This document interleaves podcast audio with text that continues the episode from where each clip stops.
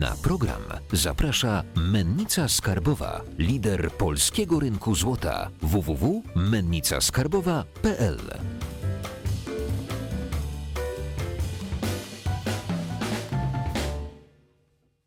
Jacek Jakubiuk, witam na kanale Finansowy Preppers. Dzisiaj naszym gościem jest autor bloga, wynajmistrz, ekspert podatków w nieruchomościach, tak? Grzegorz Dokładnie. Grabowski. Tak. Grzegorz, bo rozmawialiśmy w poprzednim odcinku o podatkach w takim najmie prywatnym. Wspomnieliśmy, że teraz będzie o biznesie. Jeżeli już dostaniemy taką interpretację podatkową albo już chcemy wejść jakby w tą branżę i robić to zawodowo, to jakie drogi możemy wybrać? Czy, gdzie, gdzie, gdzie tutaj szukamy, szukamy jakichś opcji podatkowych? Flipy na pewno, co jeszcze? Powiem tak, y, z naszych obserwacji, czyli wśród tych klientów, którzy do nas przychodzą, no to ci przedsiębiorcy działający w branży nieruchomości y, mogą prowadzić y, różnego rodzaju biznesy. I to są przede wszystkim flipy, tak? czyli kupić, kupić tanio, wyremontować ewentualnie i sprzedać drogo. Y, Wynajem krótkoterminowy, czy tak zwany wynajem na doby, usługi zakwaterowania, podnajem długoterminowy, pośrednictwo, sourcing. No ostatnio po- popularniejsza staje się deweloperka, y, remonty, homestaging i różnego rodzaju jakieś tam inne usługi naokoło rynku nieruchomości. Okej, to może zacznijmy od flipów. Jakie tam możemy, jakie mamy zagrożenia podatkowe i jak możemy z tego skorzystać, żeby e, tych podatków płacić mniej? Powiem tak, y, flipy generalnie generują bardzo dużo pytań y, podatkowych. To znaczy, nie byłoby dnia, w którym nie zobaczyłbym na jednej z grup na Facebooku, które śledzę, pytania y, dotyczącego rozliczania flipów. I takie najbardziej popularne kwestie, które tam się przytaczają, to są mm, dwie, może trzy. Tak? Pierwsza to jest znowu tak zwane rozliczanie flipów prywatnie. To znaczy do, do ilu flipów rocznie albo ile pierwszych flipów mogę rozliczyć prywatnie. Druga kwestia to jest kupiłem mieszkanie, teraz je wyremontowałem i sprzedaję, czy muszę doliczyć VAT, czyli czy sprzedawać z VAT-em, czy bez.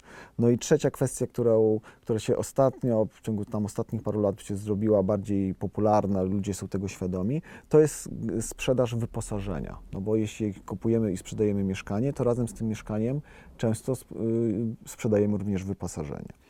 Więc możemy zacząć od tej pierwszej, tak? Czyli tam do ilu flipów można prywatnie. Tak, z Alicją Flicińską, jak byliśmy tutaj e, na tych fotelach, ona mówi, że od razu trzeba rejestrować działalność i nie robić tego prywatnie. I to jest bardzo dobra odpowiedź. Dokładnie to samo chciałem powiedzieć, e, że nie ma czegoś takiego, że.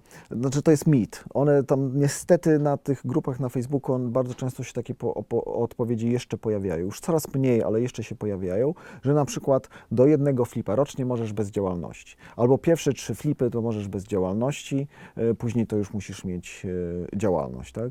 Więc zasadniczo jest tak, że jeśli mówimy sobie o flip, czyli chcemy kupić mieszkanie i dla zysku je sprzedać, to to jest działalność, to jest handel, tak? Więc trzeba to robić już w ramach działalności jakiegoś wehikułu formalno-prawnego przypisanego do działalności. I nie ma czegoś takiego, że można do iluś tam zrobić prywatnie. E, Tak jakby te rozliczanie prywatne, nie ma czegoś takiego jak flip rozliczony prywatnie. Te rozliczanie prywatnej sprzedaży nieruchomości jest, jak sama nazwa wskazuje, do rozliczania prywatnych transakcji. Tak? I tam tylko można skorzystać z tego, z tej ulgi mieszkaniowej na przykład, z tego rozliczenia na picie 39 do końca kwietnia kolejnego roku. Natomiast jeśli mówimy o flipach, kupujemy, sprzedajemy dla zysku, to to jest działalność gospodarcza. No i oczywiście tutaj oczywiście pada pytanie, czy w takim razie w ramach czego to rozliczać? Czy w ramach działalności gospodarczej, czy w ramach spółki? Jeśli spółki, to jakiej? W dużym skrócie to, co my obserwujemy, to, co my zalecamy, yy, to jest, że jeśli robimy to na małą skalę, zaczynamy, no to najprostsza działalność gospodarcza. Tam ryzyk, ryzyk jest stosunkowo niewiele, można je jakoś zmitygować. W związku z tym rozliczenie w ramach działalności gospodarczej jest najprostsze, najtańsze, najszybsze, tak, najszybciej do, do, do tego dojść. Natomiast w pewnych sytuacjach Przykładowo, jeśli chcemy to robić z jakimiś partnerami, albo jeśli chcemy to robić z jakimś wykorzystaniem jakiegoś zewnętrznego kapitału, jakichś kilku inwestorów, to wtedy idziemy w kierunku spółki. Y, Najczęściej jest to spółka ZO, do pewnego momentu, do tego roku jeszcze bardzo popularne były te konstrukcje spółki za spółki komandytowe, no ale jak, jak wiadomo, one już tam weszły w, w, w CIT i to już nie jest, nie jest takie opłacalne. Więc ja się spodziewam, że w tym momencie, tak jakby jeśli ktoś robi flipy, to będzie to robił albo w ramach działalności gospodarczej, albo w ramach spółki ZO. Jakie podatki tam na- napotykamy? Bo jeżeli flip, to kojarzy mi się, że z rynku wtórnego przeważnie kupujemy i sprzedajemy dalej. Człowiek, od którego kupimy, prawdopodobnie nie jest płatnikiem VAT. Czy ten VAT nam się gdzieś pojawi, bo na nieruchomościach jest 23, tak? Jeżeli kupimy, to musimy sprzedać z VAT-em wtedy, wyprowadzając ze, ze spółki czy z działalności? No właśnie, od, odpowiedź oczywiście brzmi to zależy, tak? E, Zależy od sytuacji. E, Natomiast znowu postaram się to uprościć. E, Jest tak, że zasadniczo mm, jest artykuł 43 ust. 1 punkt 10 ustawy o VAT, który mówi, że dostawa nieruchomości, że dostawa budowli, budynków lub ich części jest zwolniona z VAT. Czyli zasadniczo dostawa, skupmy się na tych mieszkaniach, czyli sprzedaż mieszkania jest zwolniona z VAT. Tam jest jeszcze coś w, tej, w tym, w tym e, artykule, e, w tym paragrafie jest napisane za wyjątkiem. I tam znowu nie będę tego cytował, natomiast te wyjątki są dwa, czyli dla mieszkań nowych, znaczy dla, nieruchomo, dla tych, tych budynków, budowli lub ich części nowych, bądź młodszych niż dwa lata, czyli dla takich, dla których od pierwszego zasiedlenia nie minęło więcej, nie minęło więcej niż, niż dwa lata. Co to oznacza? Że jeśli w dużym skrócie, w dużym uogólnieniu sprzedajemy coś z rynku wtórnego, czyli lokale starsze niż dwa lata, no to to najczęściej, najprawdopodobniej przy sprzedaży będzie zwolnione z VAT-u, niezależnie od tego, czy to jest lokal mieszkalny, użytkowy, mieszkalny czy użytkowy. Tak? Czyli tak, rynek wtórny zwolniony z VAT-u, natomiast trzeba patrzeć, yy, uważać, jeśli zaczynamy flipować, robić cesję na rynku pierwotnym, bo tam się to ewentualnie VAT może pojawić, plus jeśli jeszcze coś dziwnego się z tym mieszkaniem wydarzy, bo tam trzeba jeszcze wrócić do definicji pierwszego zasiedlenia, które tam w dużym skrócie mówi, że tam pierwsze zasiedlenie to jest oddanie pierwszego, pierwszemu użytkownikowi po, po wybudowaniu bądź ulepszeniu w co najmniej 30%. I stąd powstał taki mit na rynku, że jak wrzucimy w to, w to flipowane mieszkanie więcej niż 30% w remont, to musimy sprzedać z VAT-em. Natomiast wracając do tego przepisu, znaczy skupiając się na tym przepisie, tam nie jest remont, tylko tam jest ulepszenie. Czyli tak jakby trzeba się zacząć martwić tym VAT-em na rynku wtórnym, jeśli w to ulepszenie tego mieszkania włożymy więcej niż 30%. Czyli jeśli robimy klasycznego flipa, czyli kupujemy z rynku wtórnego, wrzucamy granat, tak zwany, czyli to mieszkanie odremontowujemy praktycznie od nowa, przywracamy mu świetność, to w praktyce w 100%, to w większości przypadków sprzedajemy bez VAT, ze zwolnieniem z VAT-u. Natomiast gdybyśmy tam zrobili, nie po prostu odremontowali, ale na przykład zrobili mikrokawalerki, czyli podzielili na kilka mniejszych mieszkań, co oznacza, że my ten lokal ulepszyliśmy, najczęściej przekroczymy, w takiej sytuacji przekroczymy te 30%, no to wtedy może się okazać, że wyjdziemy w VAT. Czyli w takim dużym uproszczeniu, rynek wtórny, mieszkania starsze niż 2 lata, tam od, czyli 2 lata od pierwszego zasiedlenia, najczęściej to będzie zwolnione z VAT-u, chyba że z tym mieszkaniem się coś dziwnego dzieje, czyli na przykład, nie wiem, je totalnie przerabiamy, ulepszamy, to wtedy się trzeba pochylić nad kwestią VAT-u. Jeśli flipujemy na rynku pierwotnym, czyli kupujemy od dewelopera, no to to jest mieszkanie młodsze niż 2 lata. W związku z tym trzeba ten VAT przy zakupie odliczyć i przy sprzedaży doliczyć. Jeśli robimy tak zwane cesje, czyli my tak naprawdę tego mieszkania jeszcze nie zdążymy kupić i je sprzedamy zanim kupimy, no to wtedy to jest trój, umowa trójstronna cesji i tam jest jeszcze trochę inaczej się to rozlicza, ale tam też wystąpi VAT. Czy oprócz samego VAT-u coś jeszcze tam, o czymś jeszcze musimy pamiętać i czy coś możemy jeszcze zoptymalizować? Przede wszystkim trzeba e, tak jakby być świadomym, czy ten VAT będzie, czy nie. Bo jeśli będzie, to wtedy na przykład od kosztów remontu sobie ten VAT możemy odliczyć. E, jeśli jest ryzyko wpadnięcia w ten VAT, no to być może trzeba zadbać, żeby to ulepszenie nie przekroczyło 30%. E, Druga rzecz, no to przy tych mieszkaniach nowych, gdzie ten VAT rozliczamy, no to pamiętajmy o tym, żeby sobie od tego, od na przykład kosztów remontu ten VAT, ten VAT odliczyć. Przy rynku wtórnym jeszcze jest taka możliwość optymalizacji związanej z VAT-em, y, czyli wykorzystanie naszej ekipy do y, zakupu materiałów. Tam jest taki, taki sposób, że jeśli my, my na rynku wtórnym, czyli przy sprzedaży ze zwolnieniem, kupujemy materiały, no to płacimy za te materiały 20, w tych materiałach 23%. I to jest nasz koszt.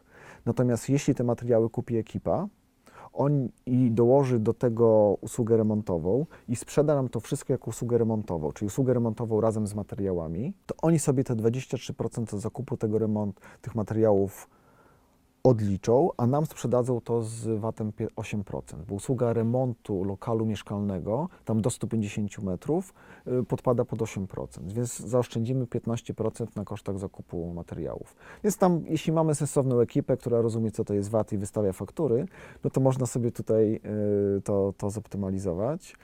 Y, W przypadku flipów robionych w ramach działalności gospodarczej jeszcze tam można próbować y, stosunkowo nawet łatwo optymalizować y, zaliczki, bo tak naprawdę ten podatek dochodowy od tego, co zarobimy na mieszkaniu, to płacimy jak to mieszkanie, znaczy musimy, dochód osiągamy w momencie, gdy to mieszkanie, z, gdy to mieszkanie sprzedamy, tak? No, kupujemy za 100, Dwa miesiące później sprzedajemy za 150, zarobiliśmy 50, musimy od tych 50 zapłacić zaliczkę. Ale jeśli w tym samym okresie rozliczeniowym kupimy kolejne mieszkanie, to w działalności gospodarczej ten zakup kolejnego mieszkania spowoduje nam, że w cudzysłowie zniwelujemy ten dochód wygenerowany przez pierwsze mieszkanie. W związku z tym nie będzie zaliczki. Natomiast to oczywiście to nie jest optymalizacja podatku, tylko jest optymalizacja zaliczki i na sam koniec roku kiedy zrobimy remanent, to ten dochód tak czy inaczej nam wyjdzie i wtedy już zapłacimy podatek. Czyli odraczamy sobie. Odraczamy sobie, dokładnie, odraczamy sobie zaliczkę. I to jest, y, i to tak jakby bardzo dużo osób fliperów, tych flipujących fliperów tak robi, y, no bo tak jakby to jest w cudzysłowie darmowy kredyt od, od y, Urzędu Skarbowego. Natomiast jeszcze taki jeden element, który być może nie jest y, sposobem na optymalizację, tylko tak jakby no, mm, sposobem na rozliczanie tego prawidłowo, tak? to jest y, kwestia rozliczania wyposażenia. Tak? Czyli, że y, w momencie, kiedy handlujemy mieszkaniami, no to jak my to mieszkanie kupujemy, wrzucamy tam granat, remontujemy i oferujemy do sprzedaży, no to najczęściej to, to mieszkanie się w jakiś sposób tam wyposaża. No bo wkładamy tam jakieś oświetlenie, jakieś tam meble do zabudowy, jakieś AGD, jakieś ewentualnie RTV czasami, tak? Yy, jakieś ka- karnisze, abażury i tak dalej. I to wszystko to są elementy, które nie są na trwałe związane z mieszkaniem. W związku z tym, jak my to wszystko sprzedajemy, to my tak naprawdę sprzedajemy mieszkanie i te elementy ruchome, więc stajemy się handlarzami mebli. Tak? I o ile powiedziałem, że mieszkanie z rynku wtórnego jest najczęściej zwolnione z VAT-u, to nie ma takiego samego zwolnienia dla mebli. Więc jak sprzedajemy te meble, to najczęściej trzeba tam doliczyć VAT. Co się może, więc może się okazać, że osoba, która rynku, flipuje na rynku wtórnym, czyli, w, czyli wyłącznie mieszkaniami, które są zwolnione z VAT-u, tak czy inaczej musi się zarejestrować do VAT-u, żeby ten VAT rozliczyć od tych mebli. Plus, jeśli te Ale to sprzedaż... wtedy na proporcje coś takiego? Czy? Tam, znaczy, okej, wpadamy wtedy w, promoc- w proporcje, tak? Natomiast to, to nas jakoś tam mocno nie boli, no bo w tą, w tą to, ten VAT w proporcji rozliczamy tylko od tych takich kosztów wspólnych typu księgowość, telefon, samochód. Natomiast od tego, od tych mebli, przy zakupie tych mebli sobie w pełni ten VAT odliczamy, a przy sprzedaży sobie w pełni, y, znaczy go doliczamy, tak? I on tak naprawdę jest dla nas neutralny, tylko trzeba wiedzieć o tym, że, że trzeba go, że zgodnie z przepisami trzeba go rozliczyć, tak?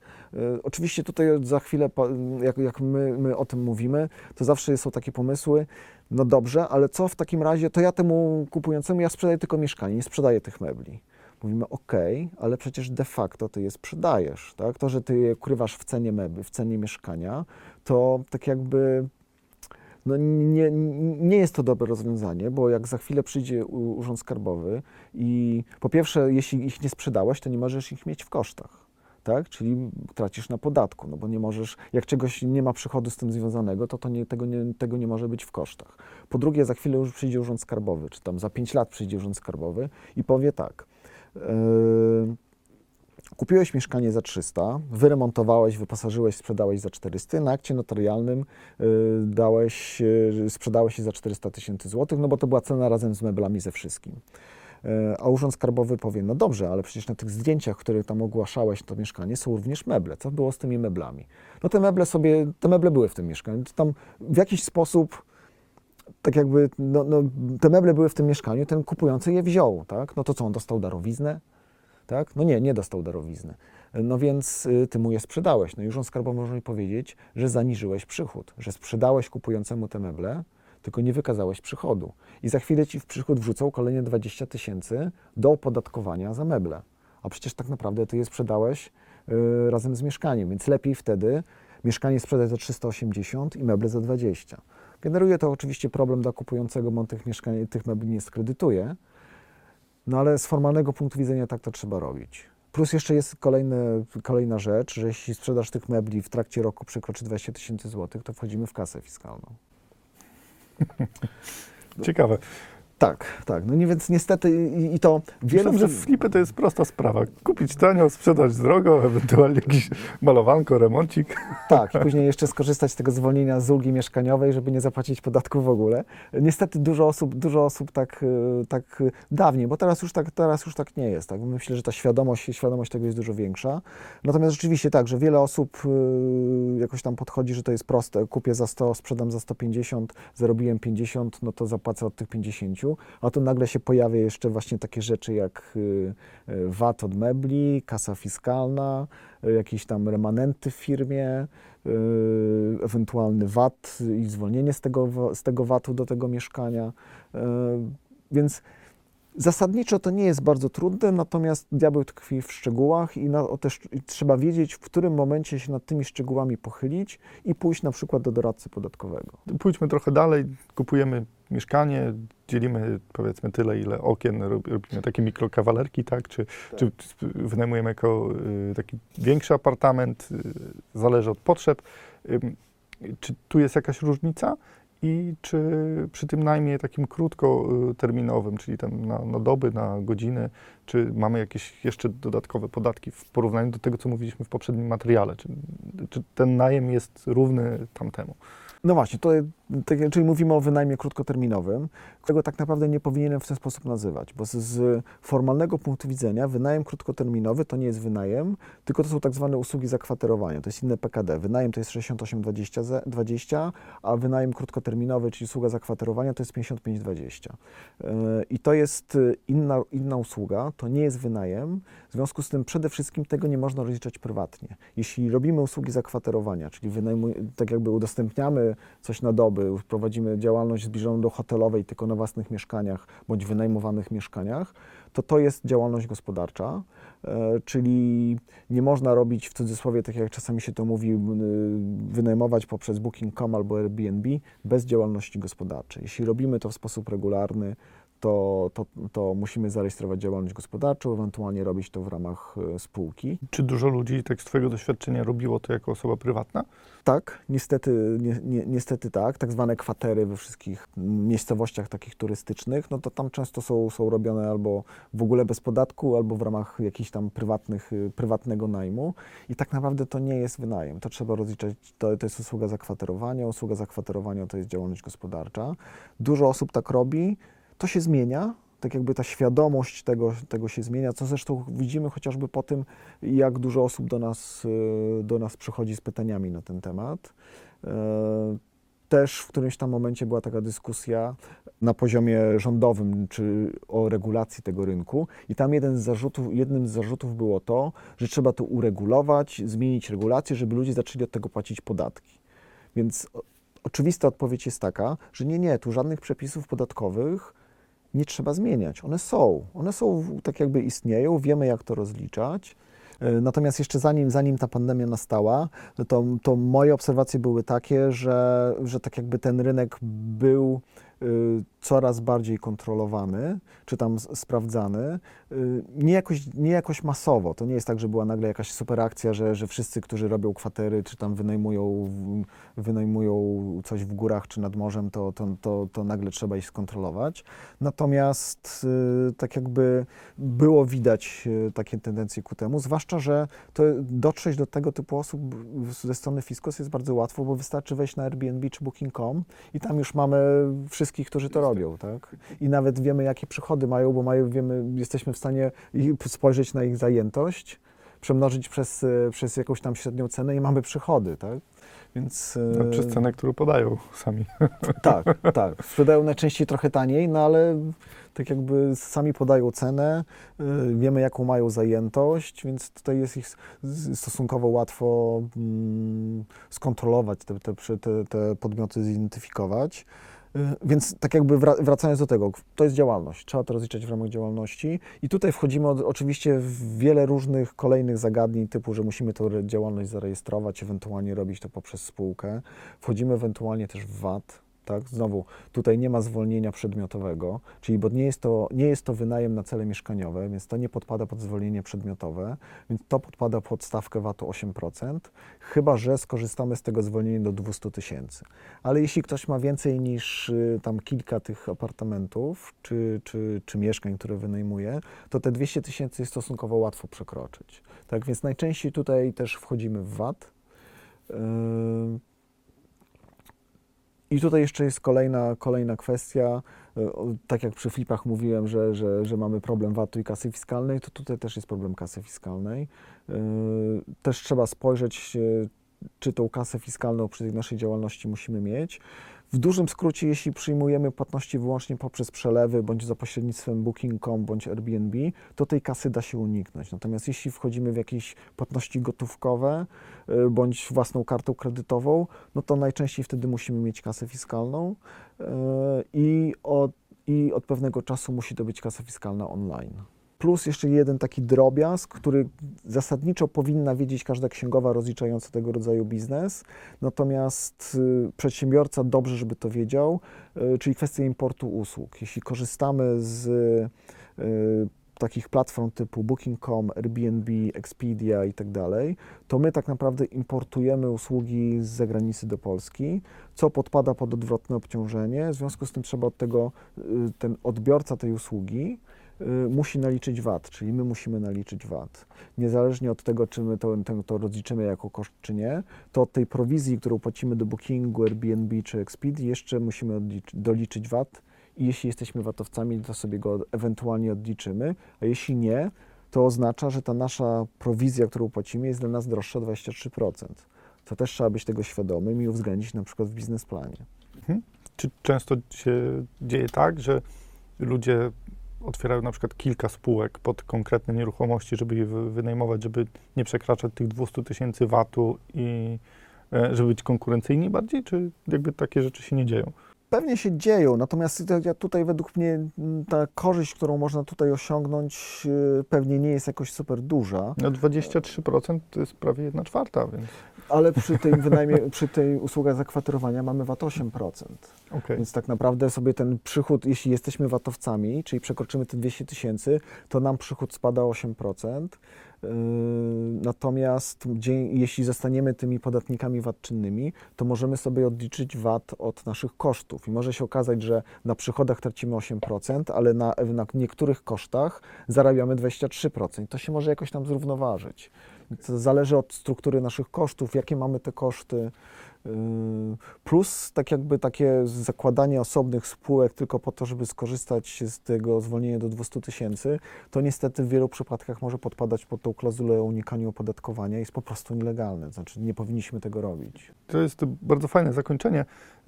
Jeżeli się optymalizujecie, to optymalizujcie się tak, żeby później wcisku z was nie ścigał.